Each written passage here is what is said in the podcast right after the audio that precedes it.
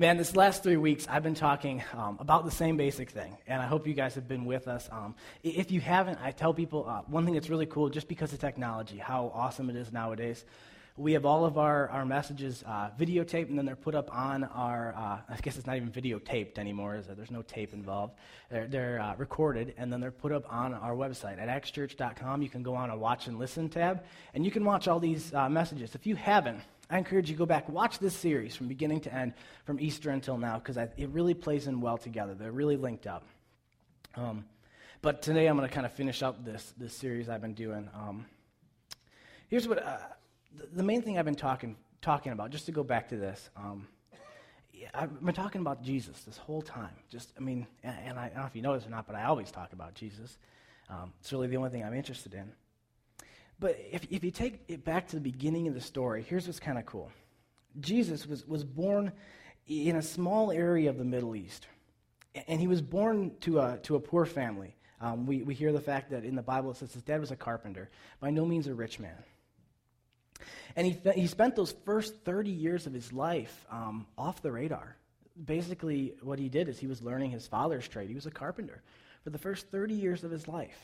And then we just start hearing about him when he, when he gets about 30 years old.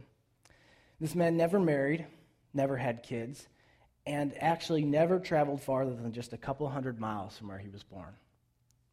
Pretty interesting. He arrived on Earth at a time when global communication, video, audio, um, they really didn't exist. Not even quickly printed text, which I talked about last week, was, you know, Johannes Gutenberg, when I, I shared that with you last week. That wasn't around yet. Yet, 2,000 years later, 6,000 miles away, we're talking about him.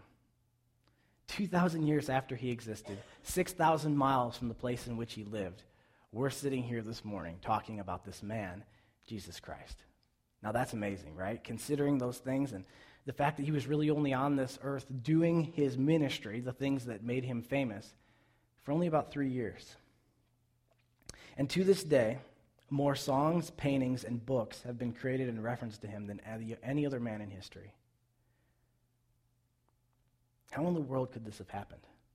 Doesn't it seem unlikely? I mean, this man born all the way on the other side of the earth, only really being in the public eye for almost three years, and yet 2,000 years later, he's one of the most popular people, I mean, one of the most recognized people all around the world, one of the most talked about. And I mean, we're talking about him.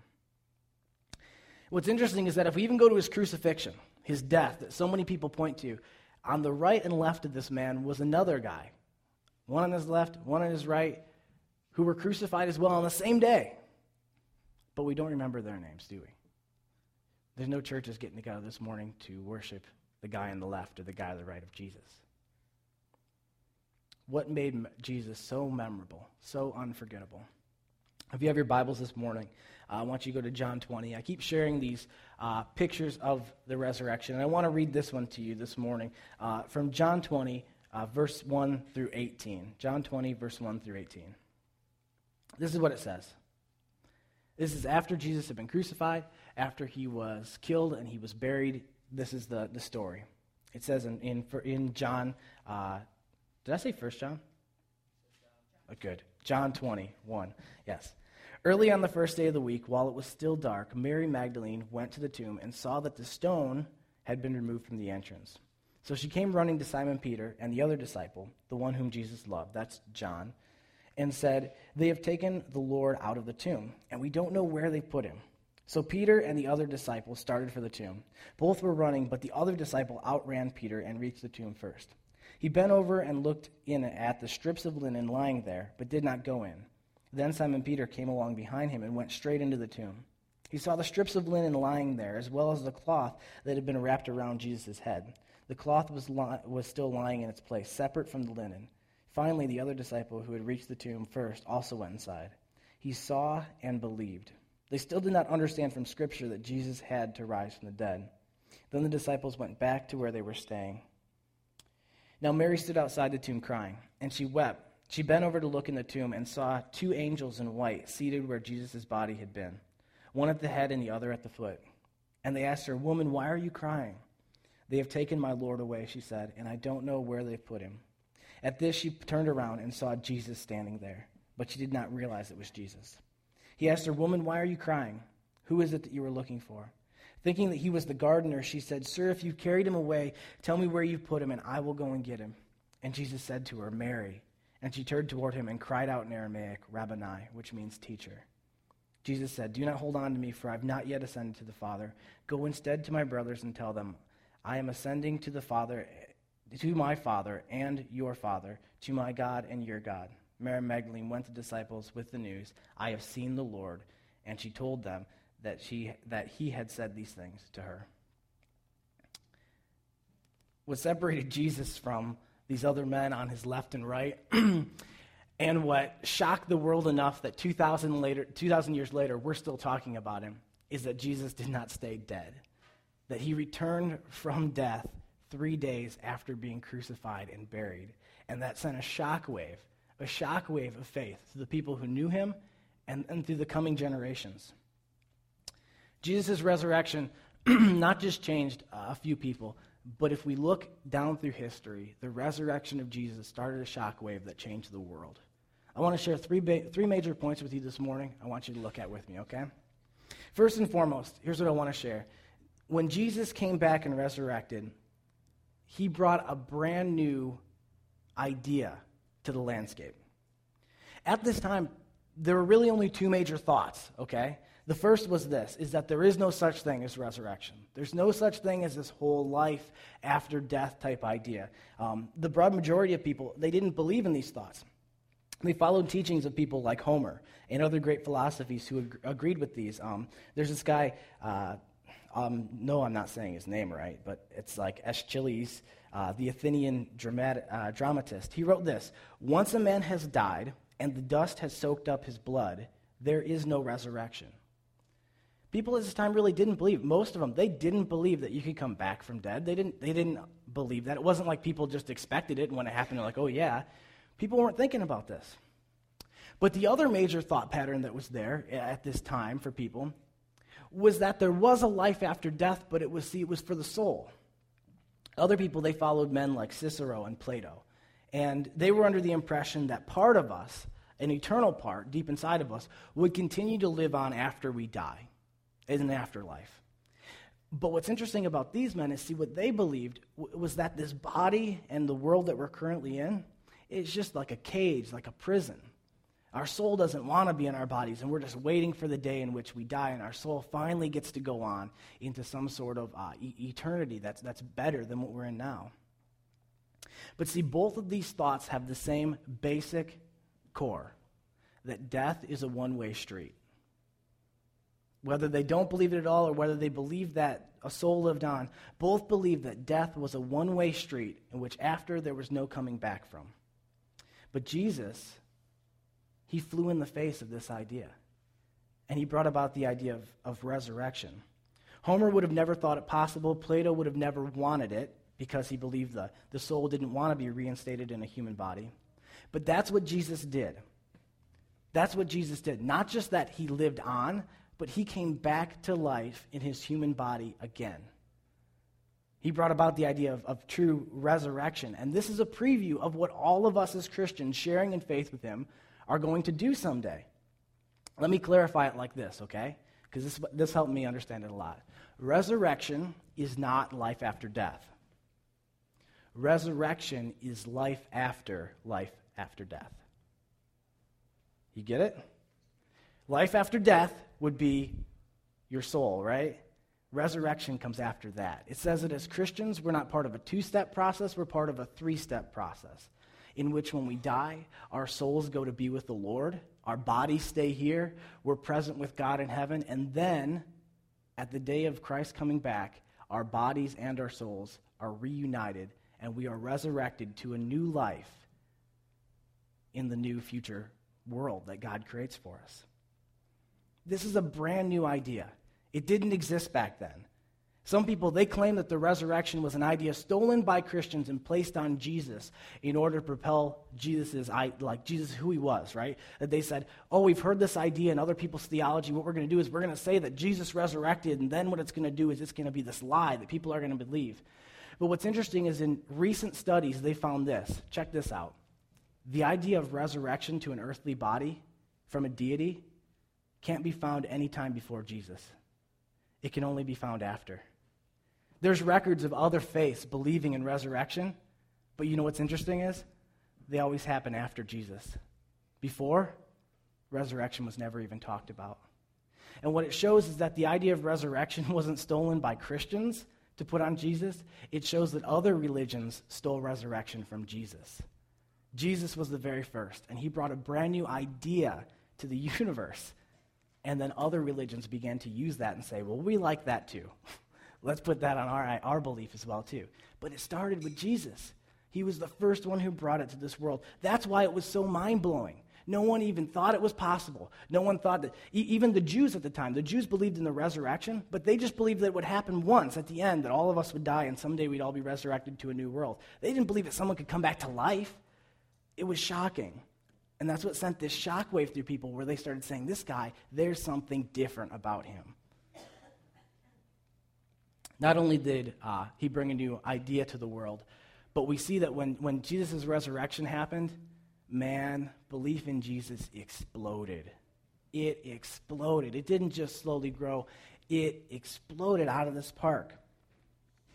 While Jesus was here, he deeply connected with only a small group of people. It says he had 12 major disciples. Then he had 72, he had 144, people who are following him. But even at the end of the time, when he finally gets uh, betrayed and goes to the cross, you know what it says? Most everyone left him.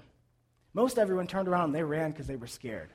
So it's not like he had a huge following already. He didn't. He had a few people who he had really, really, man, he had, he had put some time into. But before Jesus left, after he had resurrected, he went back and talked to his disciples. And this is what he said. If you have your Bible, if you want to listen to me, it's a short verse. Matthew 28, 18 through 20, it says this. Um, I'm actually going to start in 16. Then the eleven disciples went to Galilee, to the mountain where Jesus had told them to go.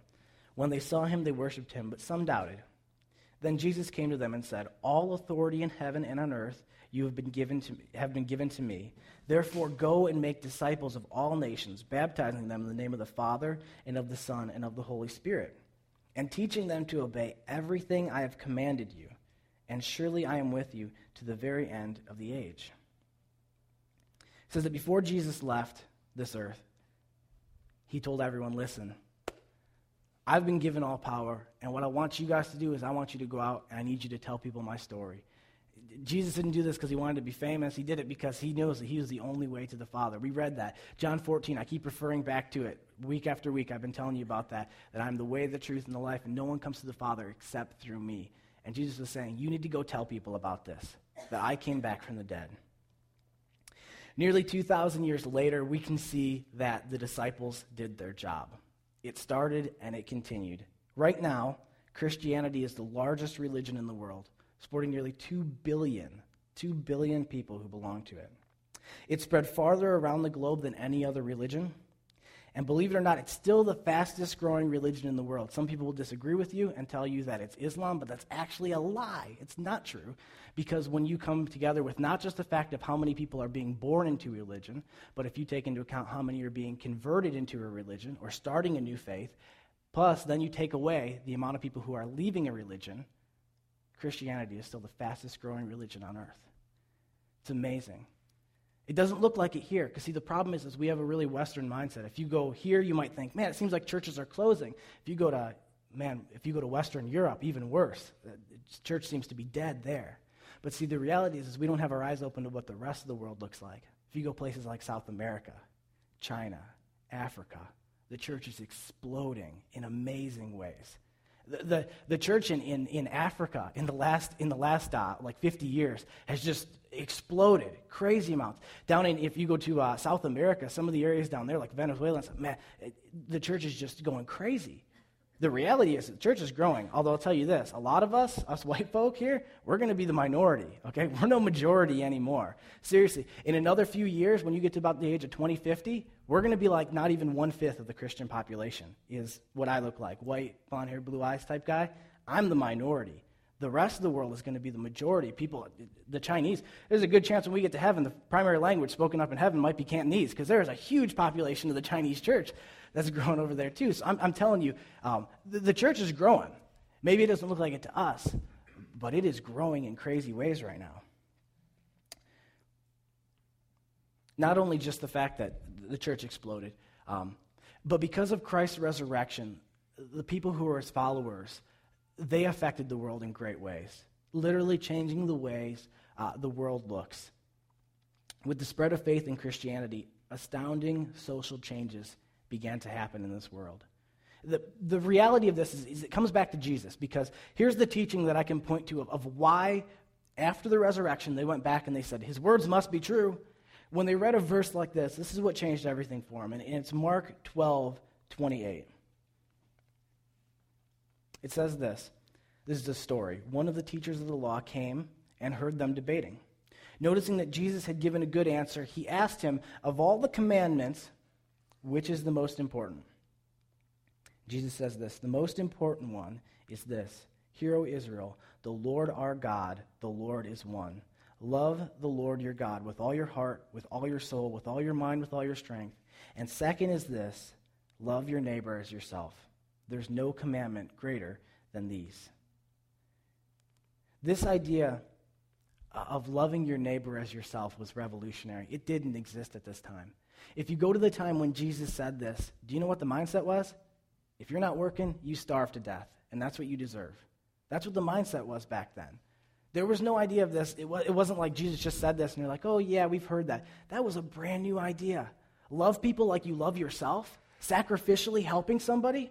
That didn't exist. People said, listen, if they're not working, they don't eat, they starve. That's fine. Oh, someone got sick? Too bad. Their mom's, you know, old and feeble, something like that. She's going to die. Too bad. That's the reality back then. When Jesus said this, it was, a, man, it was a, a, a profound teaching. And the idea of loving someone as much as you love yourself was such a foreign concept that it began to change the world.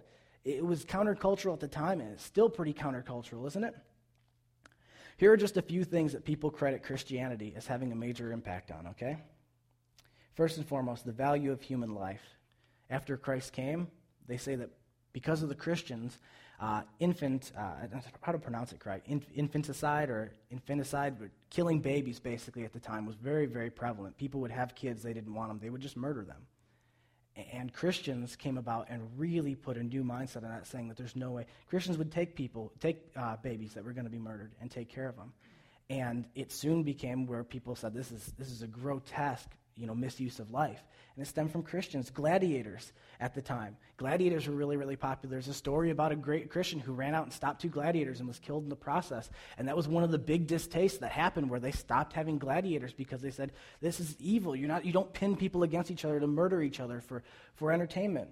Slavery. I know some people think, oh, the Bible talks about slavery. The Bible talks about trying to do the, the best they could in slavery. Slavery existed, so the Bible addresses slavery because it was real at that time. And God was trying to say that you shouldn't mistreat your slaves, you shouldn't do this stuff. But then you can see what Jesus said is he said, everyone's the same. You look at Paul as he starts to write, he writes about a slave who come and was with him. And when he sends him back home to his master, he says, he's not a slave anymore, he's a brother. He says, when he comes back to you, he's a brother. And you see that, that the Christians were one of the strongest forces. I don't know if you ever heard the story of, of uh, Wilberforce. He fought his entire life to stop the slave trade over in England.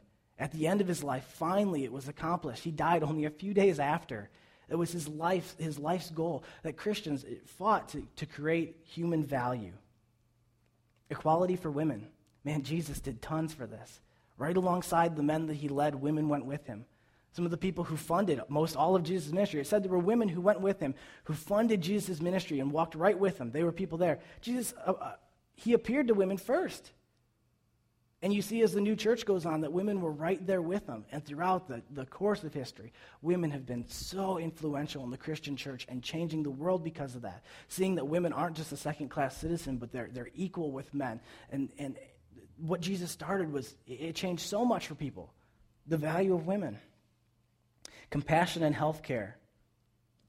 The creation of hospitals was a Christian thing. If you look back to the very first hospitals, they were created by compassion started in Christians' hearts. And most all hospitals, if you look at them, how many hospitals are based on Christian principles? The idea of helping people in healthcare, it came from Christianity. Education. The very first places to study, the very first picture of what universities were were monasteries, where they'd have libraries that people could study. The education system, if you look at the United States of America, every single college and university that was formed before the Revolutionary War, except one, were based on Christian principles. Every single one of them. Christianity was so influential in the beginning of education and, and letting people become who they want to. Right with that, with the education, the whole idea of labor, of there being a middle class, that came from Christianity. That was one of the biggest influences they had, too. A lot of things before that, they were really just these two classes rich or slave. And when Jesus came, he talked about working hard, providing for a family, all these different things. And they say that they believe Christianity is one of the biggest influences in creating the middle class people who work. Science. Tons and tons of the early discoveries of this world were found by people who believed in Jesus Christ as their Lord. A broad majority, actually. Art. Art was completely refocused. You notice that around the time after Jesus Christ came and the church took over, the church was one of the biggest influences on art. Some of the most renowned artistic works we can look at are where? In churches. In, in these, in these areas of religious art. Not only that, too, but it changed the focus of art. A lot of things before Jesus Christ actually focused on nature, and after Jesus, it focused on people, because he was all about people. And of course, Christianity had a huge impact on liberty, on freedom for average people to express who they were and where they are.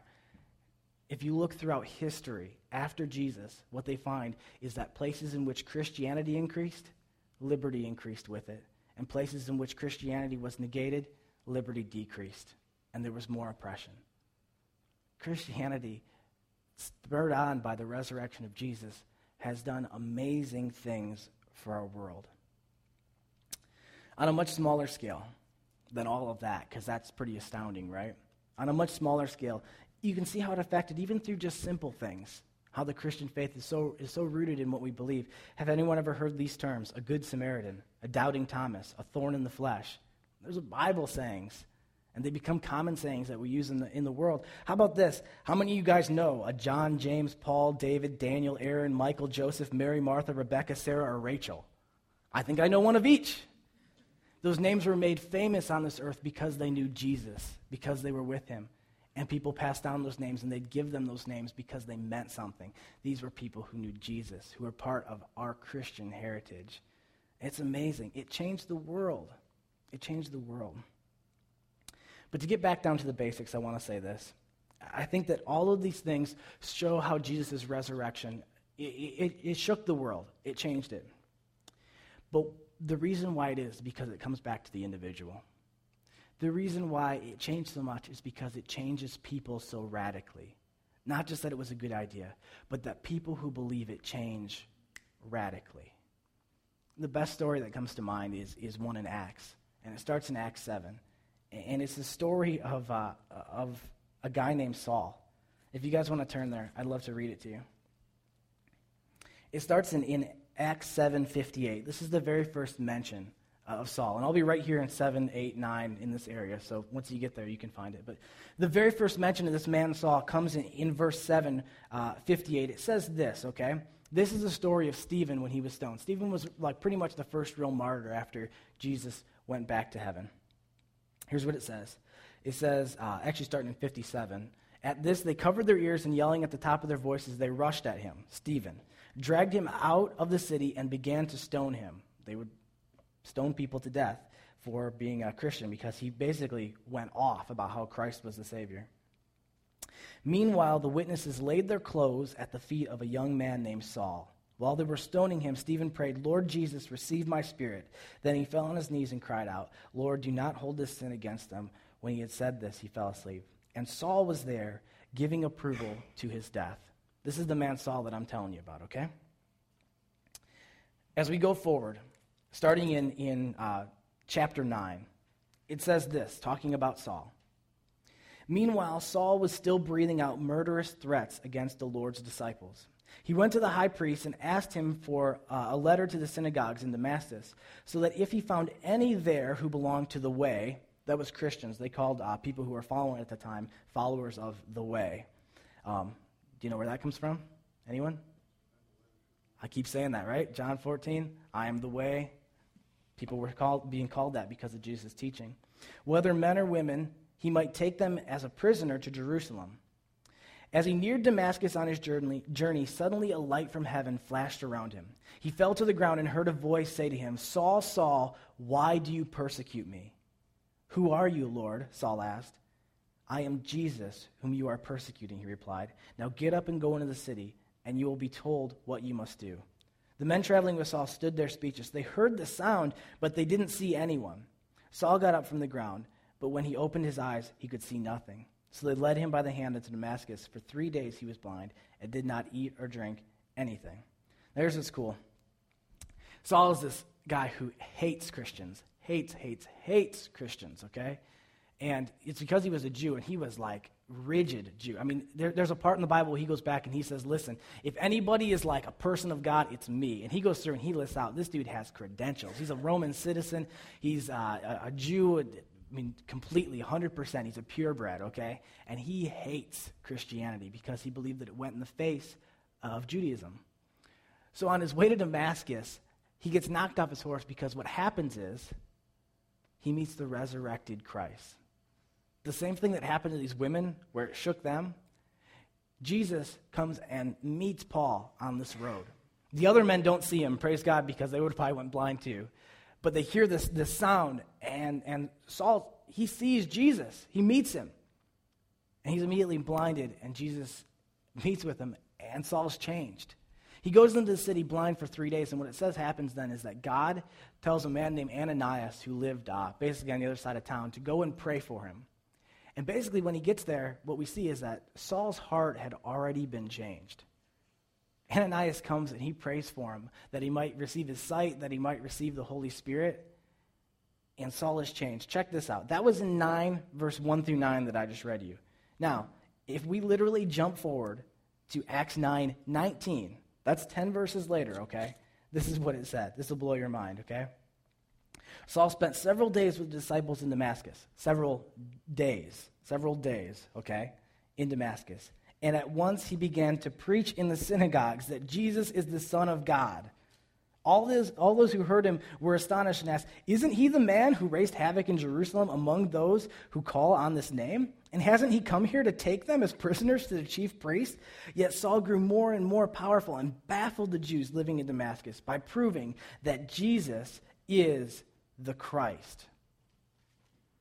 It says that Saul was on his way to Damascus to go find Christians and murder them.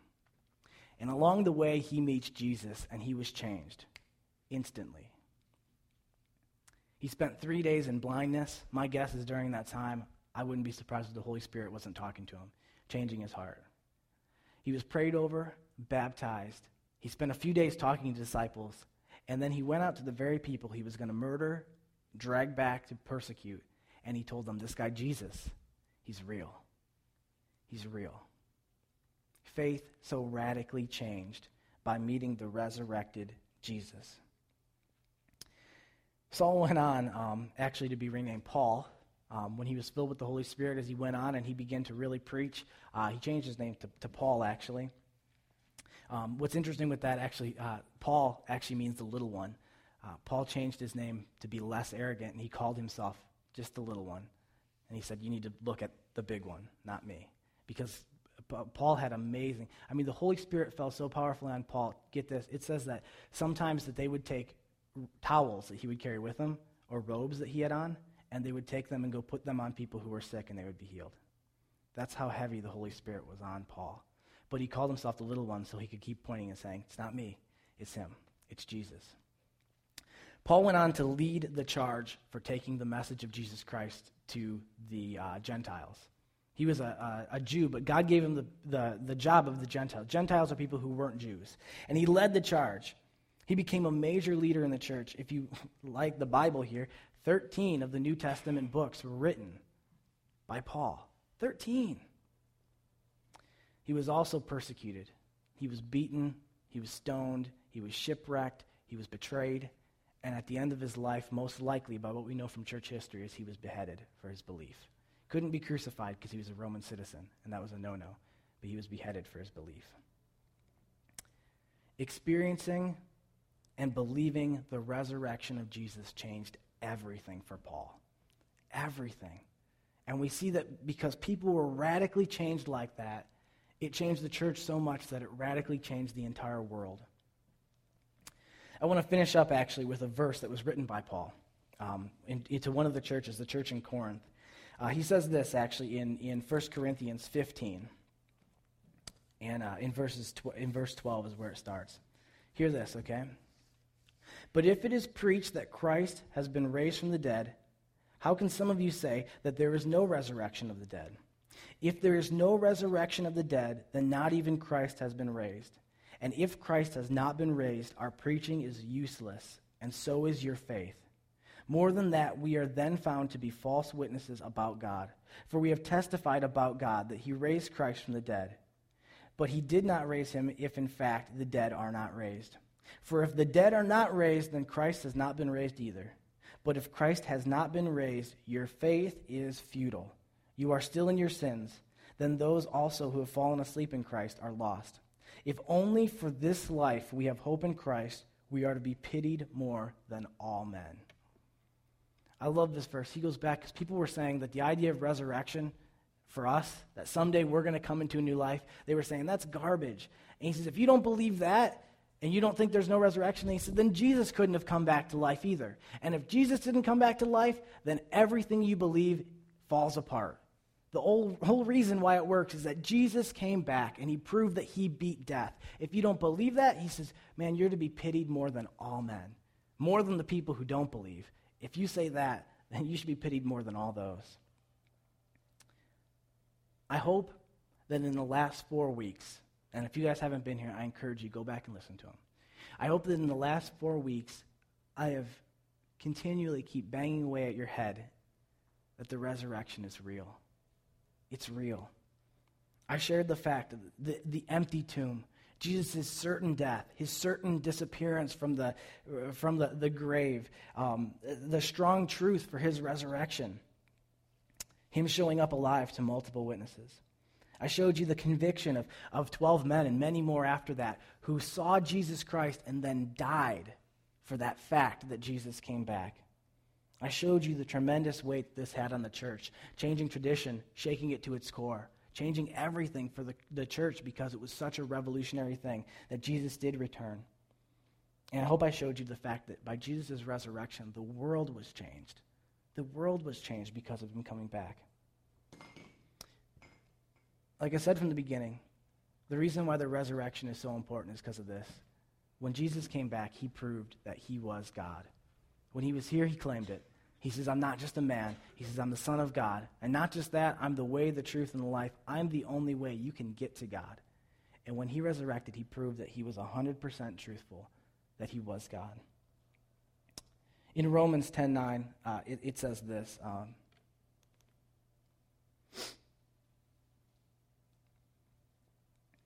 it says, if you declare with your mouth, Jesus is Lord, and believe in your heart that God raised him from the dead, you will be saved. You hear that? It says that if you confess with your mouth that Jesus is Lord and you believe in your heart that he was raised from the dead, you'll be saved.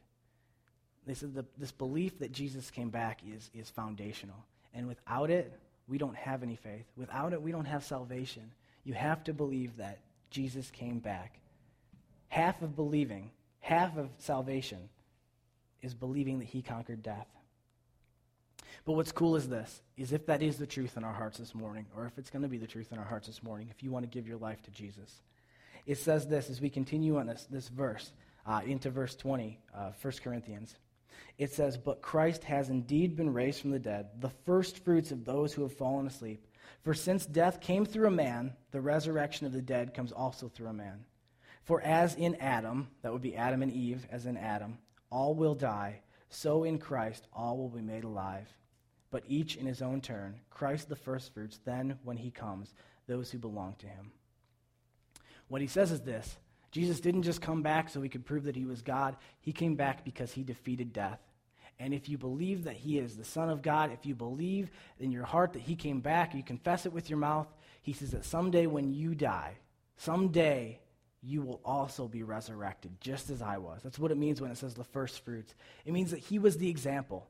And when he did it, what he said is, You're going to experience the same thing I did. You're going to die. You're going to have a time where you're in the grave, which is going to be our time with God. And he says, And then the world's going to start over, and you're going to be resurrected to a new life just as I come back. He says, Here's the proof I'm back. That was why the resurrection was so important. Two things I want to uh, give to you this morning. First and foremost, okay, if you don't have a relationship with Jesus Christ, if you do not have a relationship with Jesus Christ, and this morning you'd say, Listen, I want to start a relationship with Jesus Christ. Doesn't mean you have everything figured out yet, doesn't mean you have it all down on lock, but what it means is that you believe this resurrection really is true. It really must be true. And I do believe that Jesus could be the Lord if you want to take and you want to start that faith, or maybe even this morning, you know, I, I say this sometimes to people too. Maybe this morning you, are right here. Um, you're like right here. It's not wrong to pray this morning and say, God, I'm right on the edge here.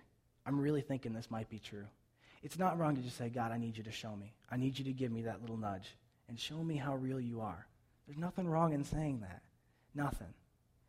If you are a Christian this morning, what I, what I, I need you to do this morning is this. You need to get rock solid about the, the resurrection of Jesus Christ.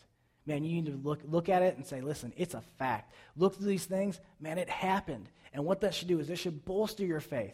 Man, it should put steel in your veins that you, you understand the fact that this, this faith that I have, I know it's real. Jesus came back from the dead. He proved it. He proved that when I die someday, I'm coming back. And it should just take your faith and it should make it so strong, just as Paul was so radically changed, just as these disciples were so radically changed. Let the resurrection of Jesus mess you up. Man, let it mess up your life. Let it turn you upside down. Let it take and spin you around and change the way that your whole world looks because of the reality that it's true. It's true. This morning, I'd love to ask you guys just to close your eyes. Like I said, we do this just to give honor to the people next to us. Maybe it's not you, but let's give honor to the people next to us, okay? If this morning you'd say, listen, I don't have a relationship with Jesus, I would love to start a relationship with Jesus. Raise your hand, raise your head, and look at me. Get my attention. Okay? Anyone else? Yep, I see you. All right, praise God this morning. You know what? This morning too, if you're if you're a Christian, if you're a Christian and you say, "Man, this resurrection thing, this is this has changed the way I believe," and if you say this morning, you know what I want to say? I want to say, God, I believe in your resurrection, and I want you to mess up my life. I want you to change my faith. Give me the faith the disciples had. Just raise your hand too. Say this morning, I'd like that same thing. All right, yeah. Awesome. Let's pray together, okay? Jesus, I thank you so much for this morning. Jesus, I thank you for the fact that your resurrection gives such a clear proof that you are God. And I thank you, Jesus Christ, for giving us that picture of what we'll each experience someday after we die, coming back to life. We thank you for it, Jesus Christ, that you proved your godliness here on earth by it. And we just thank you so much, Jesus, for what a good God you are. It's in your name we pray, Jesus. Amen.